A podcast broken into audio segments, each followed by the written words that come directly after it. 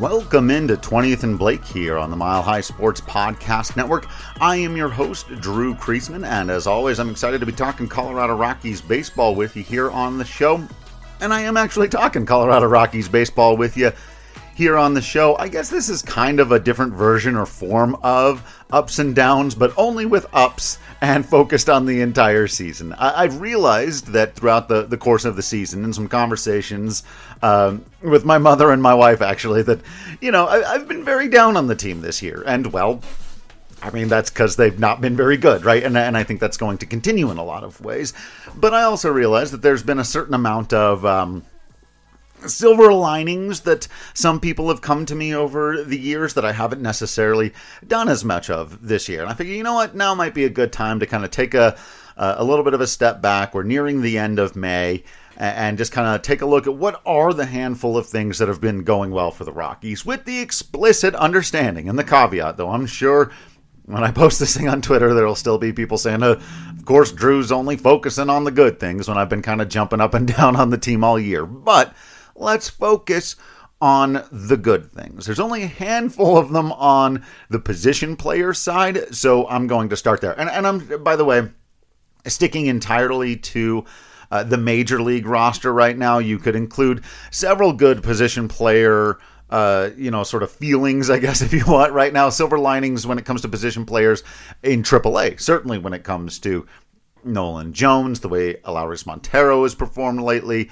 uh, even some of the things we've seen more recently out of Zach Veen, Drew Romo, and so on. But I'm going to keep it at the big league level. So let's start with the best bit of position player news for the Rockies to this point. I'm recording and will be publishing on May 24th, and that is very clearly, far and away, Elias Diaz. It has never been the case. I, I, can't say through two months, but certainly it's never been the case through the course of a season that the Colorado Rockies catcher has been their best position player. This has never happened before. I can't recall a time. It's my 11th year covering the team, and then, you know, at least five or six years before that, paying very, very close attention, and then several years before that, just sort of being at the very least a casual fan. I cannot recall a time when the Rockies were a couple of months into the season and their best position player was their catcher. But that's where we sit here today, where he would be their all star. Pretty much no questions asked. If, if we were doing it based on merit and, and objectivity, I could see voters getting involved and, and maybe Kyle Freeland, and I'll talk about him in a second. Uh, you know, it, it has often, oddly enough, been the case over the years that when the Rockies are bad and they only get the one you know, sort of token all star that it ends up being a pitcher, a relief pitcher, even, which is strange when you think about the history of of the team, right? You can think of a lot more position players who've been deserving of of all star spots, but a lot of times it's ended up going to, for example, like three time all star Brian Fuentes. I believe he's a three time all star. I gotta double check that. Anyway, back to Elias Diaz. Diaz is hitting 345 on the season. He's on basing 400 and he's slugging 500. From a, a hitting standpoint, he's been near the top of the league all season. Not only that, he's near the top of the leagues and leagues, I guess both leagues, in National or American League, at the top of MLB in batting average, in hits with runners in scoring position, uh, batting average with RISP, all that, all that kind of stuff. Right? Got himself a, a healthy 24 RBI in 42 games played. Uh, of course, it always has to be remembered that catchers are are not going to play uh, quite as many games. Oftentimes, they're they're, they're going to have to get a couple days off a week, at least one day off a week. But Diaz has really carried a pretty heavy load uh, so far this season for the Rockies. So he's got himself a 133 OPS plus right now. He's hit four home runs, which isn't a ton. The Rockies in general have not hit a whole lot of home runs. Uh, but he's been incredibly reliable at the plate uh, all season. There, there really hasn't been a slump in there. It started from day one, and he's been that guy. Uh, he's got 10 doubles, four homers. Uh, like I said, it's the slugging over 500. Basically, everything you could ask for him offensively. And then on the defensive side, he's been at the top, if not absolutely number one all season in terms of throwing would be base runners out which is going to be a more and more important statistic, by the way, as teams are trying to steal a lot more often. That's going to become a far more valuable skill to have. And Elias Diaz has proven in the early going of the new rules where a lot of teams are taking advantage and winning ball games on taking that extra 90 feet, they've been less successful against him uh, than anybody else in baseball. And actually, that's true of, of the Rockies' entire catching staff. Although, as I mentioned, you know Brian Serven and Austin Wynns haven't really done a ton. It's mostly been the Elias Diaz show. So he's the guy right now. He's your all star. It's as strange as it is. He's been great behind the plate. He's been great at the plate. If he can keep it going, there should be a, a, a huge campaign for him locally, uh, by the team, by fans. You know, I, I get that it's hard to get super excited about anything on this team right now. Uh, you know, for the last couple of years, whatever it is, but Diaz is this is a great story that at 32 years old, this guy had been back and forth. He'd shown glimpses of it. There was that half a season a couple years ago in the second half of the Rockies where he just really got hot, but that was after he had been one of the worst qualified hitters in baseball for the first couple of months of that season, so it was tough to know. Then he responds the, the year after, which was last year, by being fine, nothing to get excited about at year at his age 31 season. You're just going, okay, fine, right? When we were making the long list of things that you might get excited about coming into 2023, I do believe I mentioned, in fact, you can go back and, and see some of the stuff I wrote in spring training, that there was a chance that this catching tandem could be a little bit more exciting than we thought, but it was certainly lower down on the list than, say, guys like Ezequiel Tovar or, or whatever that we were excited about, right? So there you have it. Best player of the season so far, to the surprise of just about everyone, has been Elias Diaz. You've also got veterans Charlie Blackmon and Kris Bryant hitting fairly well, not getting a ton of love by the park adjusted metrics because neither one of them is slugging a ton. But both guys with solid batting averages. Charlie Blackmon hitting 275, on basing 364, slugging 419, gives him an OPS plus of 103. And Kris Bryant is right behind him with 102, batting 287 on basing. They're both on, on basing exactly the same at 364 and slugging just over 400. So, you know, I, I think there's a lot more reason to believe that there's more slugging in there from Bryant, he missed a lot of time last year, and there's you know I, I, think just his the history of his career shows that he has a tendency to get hot with the power, like a lot of power hitters do. It tends to come in bunches. So I understand that Rockies fans are still you know, kind of waiting for it or looking for it there. But he does quietly have five home runs on the season, and with a you know solid month here or there, it's going to be very easy for him to eclipse 20 to 25 home runs this year. But obviously, we haven't seen it yet. But we have seen very steady at bats and production out of both of those guys. Obviously, you want to see even more out of Bryant.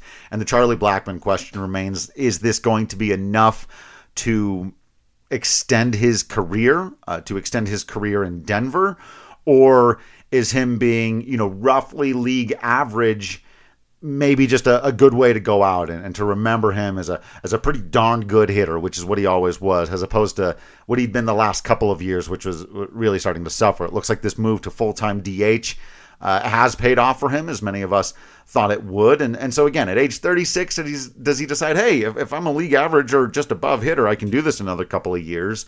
Uh, and he could be valuable to, to a 103 OPS plus is something a lot of teams would take. Maybe not necessarily out of their primary DH, but it's it's not nothing, right? So uh, that has been interesting to see. And then, of course, there's always the ongoing question whether or not the Rockies would consider trading him at the deadline. And as I think I've said before, I think that'll be largely up to him. You know, if if he wants to go and play for a contender to finish out his career, and, and the Rockies want to give him that chance, cool. But they're not going to get a ton for him either way. So if he'd really prefer to stay and almost move like tr- seamlessly into a, a coaching uh, position, though I'm not sure that's exactly what he'd want to do, I would be begging him if I was in that front office to stick around in some capacity uh, to help the next group of guys on this team to be around for the Brenton Doyles and the Zach Veens, and you hope eventually Benny Montgomery and, and those types of players, right? And and just the institutional knowledge of Charlie Blackmon being an incredibly bar- smart baseball mind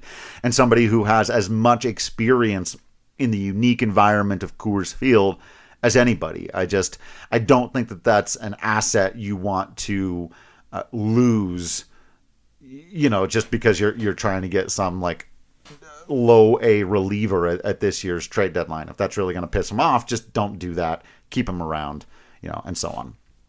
Beyond that, not a whole lot to get excited about from a position player standpoint, though I do have to give a shout out to Jurickson Profar, who on the season, batting 250 on basing 332, uh, slugging 409. That's a 91 OPS plus. Nothing to write home about. He's been a below league average hitter. But then when you remember that Profar basically went 0 for his first two weeks on the Rockies, and you, you really kind of take a look at what he's done since he set himself right, and he's been absolutely fantastic. Uh, Profar is currently riding a 30 game on base streak. It's the longest active streak in the majors. It's tied for the second uh, longest this season with Xander Bogaerts.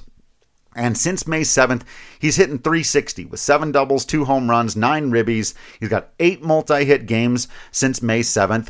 Uh, so he had two doubles last night he's been absolutely fantastic since basically like i said since he locked it in. And and i really think you've got to take a look at the weird spring training that he had uh, and and kind of chalk up his really rough start to that. When you look at his numbers since then he's been very very good and i think has made himself a, an extremely valuable maybe not extremely valuable trade asset but absolutely the kind of guy who uh, any team out there would be looking to acquire to to help them uh, move into a postseason run, right? Like like not for a lot. You're not getting a top prospect for Jurickson Profar. That was never the deal. But as I've mentioned several times before, he was a two and a half win player last year, and it looks like he might be on the kind of pace to be that kind of guy this year. That's a that's pretty solid value for some team out there.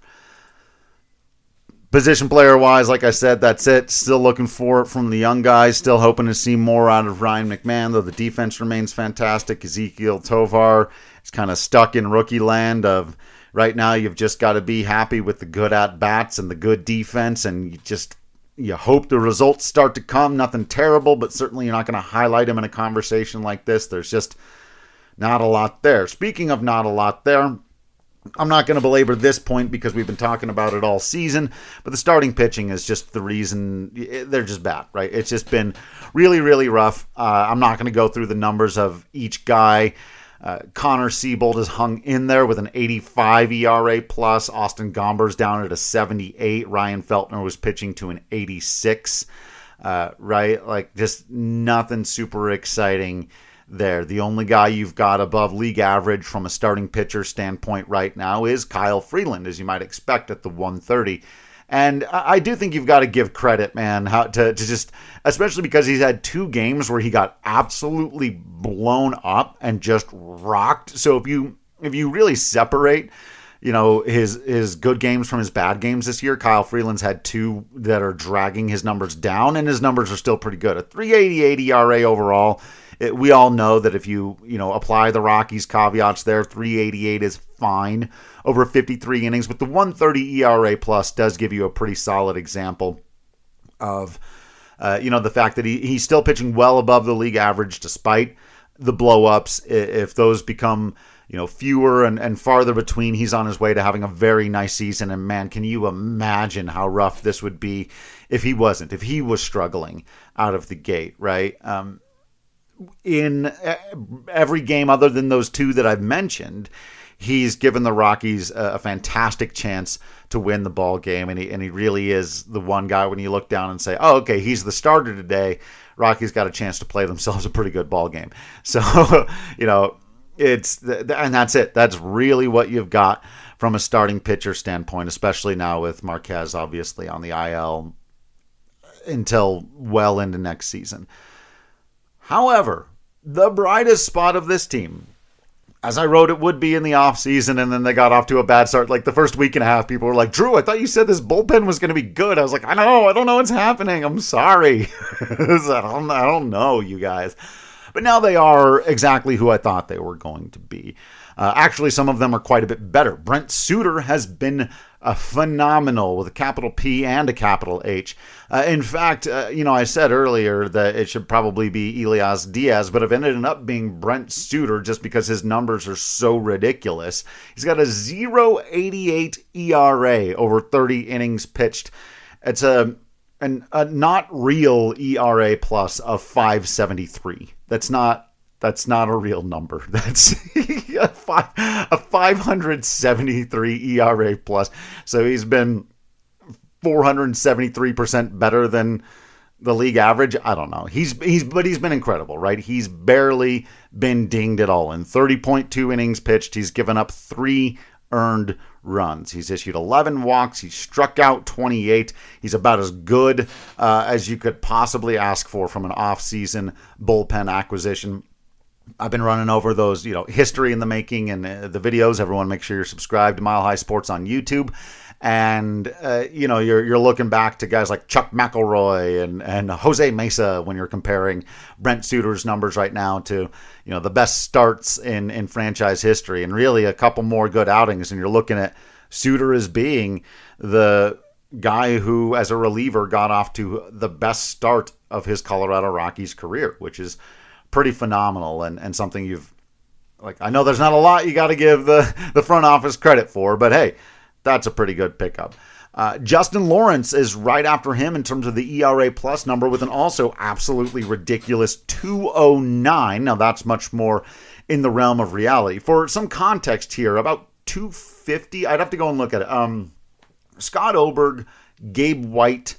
Uh, there, there have been a couple of guys. Maybe last year, I think Daniel Bard you know, you for the season, high 230s, 240s, 250s in terms of that ERA plus. That's what you're talking about in terms of the franchise record, right? So Brent Suter's 573. Again, not he's not going to do that for the course of the year. That would be a record by a lot. Um, but the the fact that the Rockies have both Justin Lawrence and Jake Bird over 200 in the ERA plus mark is phenomenal. Now Lawrence has been great all year. He's kind of like Kyle Freeland, had basically one or two games was like, ah, that one got away from him a little bit. He gave up a couple of runs almost every other time out there. Justin Lawrence has not just been good, he's been dominant. He's been untouchable. Uh, 28 strikeouts, 10 walks. He's given up one dinger on the season. By the way, Suter hasn't given up any.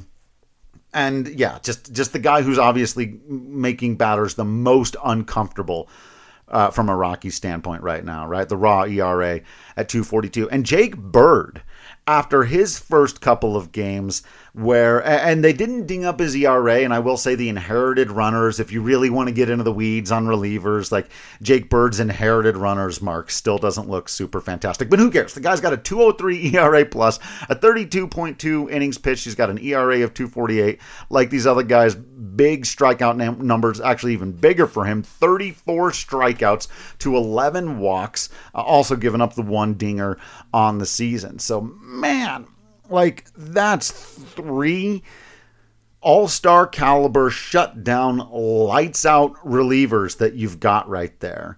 Uh, two right handed flamethrowers and Lawrence and Bird, and a lefty stuff weirdo. I know he wouldn't have a problem with me calling him that. this guy warms up to Jurassic Park. I love Brent Suter. The best.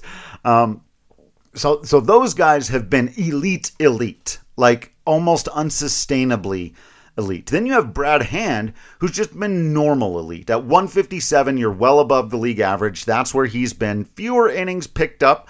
Uh, I do wonder a little bit uh, how much they're monitoring his health. I know he's had some issues over the years, um, but uh, he's so he's only pitched 16.2 innings. It seems like they're employing him uh, strategically, uh, you know, the uh, picking their their spots with him.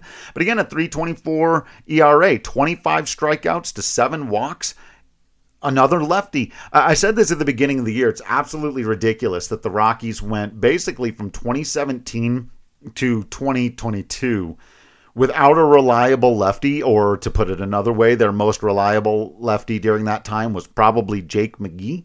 So, feel about that however you're going to feel about that. I was like, they're going to come into this season, they're going to have two of them. There were the obvious injury and age caveats with Brent Suter and Brad Hand, but I remember when they picked those guys up thinking, this is remarkable. Like these guys are so much better than I think people realize, and I get that non-closing relievers don't get a lot of ink, but both players have been pretty good for a while. And the one question, of course, was, well, yeah, but we've seen that with pitchers before. We've been pretty good for a while. Then they come to Denver and they're not pretty good anymore. But these guys are just pitching to their career numbers. Actually, Brent Suter's pitching in the stratosphere, um, way beyond his career numbers. But Brad Hand is basically just what you'd hope for, right? And as I think I've mentioned a few other times before, from an ERA or peripheral or, or, whatever standpoint, the worst reliever of the guys who you're you're actually counting on, back end guys, right? Not nobody who's a long reliever like I mentioned. Because even that's been weird. Connor Seabold has had to become a, a starter. Anyone who's been a long reliever is basically a starter right now. Although I should mention, I don't have it right here on this list because I sorted Baseball Reference by ERA plus, and he's not here. So I'm just I'm glad I remembered. Actually, Peter Lambert has been great. So he's not even on the list. I don't have his numbers for you right this second. I'll, I'll catch up again with with Peter Lambert numbers. But the other guy that I of course wanted to talk about out of the bullpen is Pierce Johnson. Pierce Johnson with his 495 ERA and his 103 ERA plus, which puts him barely above the league average, about 3% above, right? And really that's within the margin of error from giving up runs from that standpoint, Pierce has been about league average. However, 10 for 10 in save opportunities, right? The way he has sequenced it out, it has been that when he does give up runs, it doesn't cost the Rockies games. They're either uh, already down. I'm trying to remember now if there's a game. There have been a couple of times, yeah, yeah. So, so essentially, his runs are being given up thusly. Either he's got a save opportunity and the Rockies are up three, and he gives up one or two runs and still gets the save, which has happened a couple of times the old Brian Fuentes, if you will. Second shout out for him on today's pod. Or, right, a few times that he's come into some games where the Rockies have been down by two or three or four runs already, and Buddy was just kind of out of relievers, didn't want the game to get any more out of hand, wasn't quite ready to turn it over to Alan Trejo yet or, or whatever, right? And Pierce went out there and got knocked around a little bit. But in his um, as I said about Kyle Freeland, right? Like in his good games, he hasn't just been good, he's been very, very good. So with Johnson, Hand, Bird, Lawrence, Suter, Peter Lambert, Rockies have a very good bullpen right now with a chance to get better with the return of Tyler Kinley. Uh, I mentioned Daniel Bard, who's been fine since he's come back. Shaky here and there. His uh, statistics aren't uh, showing up on this. In fact, maybe I'll get a reset on this as I'm talking to you in real time, and and because I sorted it by uh, player players that qualify, right? So let's go down here and take a look at. Peter Lambert in 10 innings pitched with a 348 ERA and a 148 ERA plus. Fantastic. You're absolutely going to take that out of him. Oh, I, I hadn't mentioned, of course, that Chase Anderson has been very serviceable, more than in his two in, uh, two innings, two games pitched so far. Right, so you've got to be happy with what you've seen out of Chase Anderson in a very small sample size. Uh, but even he, not that's obviously not in the bullpen, but that's something to I don't know, hang your hat on, but it's it's a thing. And then, yeah, Daniel Bard, as I mentioned right here, he's only thrown 11 innings, but the 0.82 ERA. His ERA plus is is 628, which again, not a real number, too small of a sample size. He's also been pretty darn lucky. Uh, he's issued nine walks and only struck out eight. Uh, eight strikeouts in 11 innings isn't terrible, but it's not good when you've issued nine walks. Uh, he's been bailed out of a couple of like bases loaded, one out situations. There was one in particular I can think of off the top of my head where Brad Hand and Brenton Doyle combined um, to save him. So, uh, for example, Bard's FIP fielding independent pitching, which is a guess at what his ERA would be if he wasn't getting so much help from his defense or whatever behind him, uh, other relievers coming in to bail him out in this case too, is 573. So that so that's very high, right? So so there's there's a little bit of they've been careful with Bard, and you've seen it. He hasn't had his best command, uh, but at the same time, he has been able to get 11 innings of work at a 0.82 ERA. Help or no help, the he's some of it's also been he he gets a big strikeout here and there to bail himself out or to start the bailing out process as it's happened a couple of times. So obviously working Bard back into it is still a work in process, but if you figure he can tighten it up, Kinley's going to return. Uh, there's the possibility of Dinelson Lamet, I think, still turning it around for this season. There's just so many good things happening in the bullpen. It's kind of wild because it's like I don't, I don't know what to do with all of that in a year where they're still just not going to be great because you need that in in your starting pitching, not in your relief pitching. But you know, it is what it is. So you can enjoy that part of the game. Uh, Patrick Saunders put out a tweet, and I don't have the I don't have it right in front of me, and I don't have the exact numbers, but essentially that the team is undefeated when leading after the seventh inning, and the opposite is also true, unvictorious when losing after the seventh inning. Right? They've they haven't made any comeback wins, uh, but they also haven't blown any games, and that that sort of feels like exactly who they are. Right? Like on the days where they show up their starting pitcher gives them a quality start. More often than not, that's coming from Kyle Freeland. Uh, and you get a little bit of offense. The bullpen's been good enough to hang in there and get some wins, and that's why they've got 20 or 21 wins instead of like the 10 that Oakland has, right? That's ex- exactly the reason why. And in the games where they show up and the starter doesn't have it, it's just not a contest. They're just going to lose. And, and that's the team we've seen so far. But there are your silver linings for the 2023 season so far. Let me know if I missed anything out, if there's anything that you uh, wanted to hear me talk about in a Silver Linings podcast, and I will have your normal ups and downs after the Rockies play these final two games against the Miami Marlins here at Coors Field. Thank you all for continuing to be absolutely awesome out there. You know that I will continue to be absolutely Drew Creasman in here. And until next time, I will see you at the ballpark.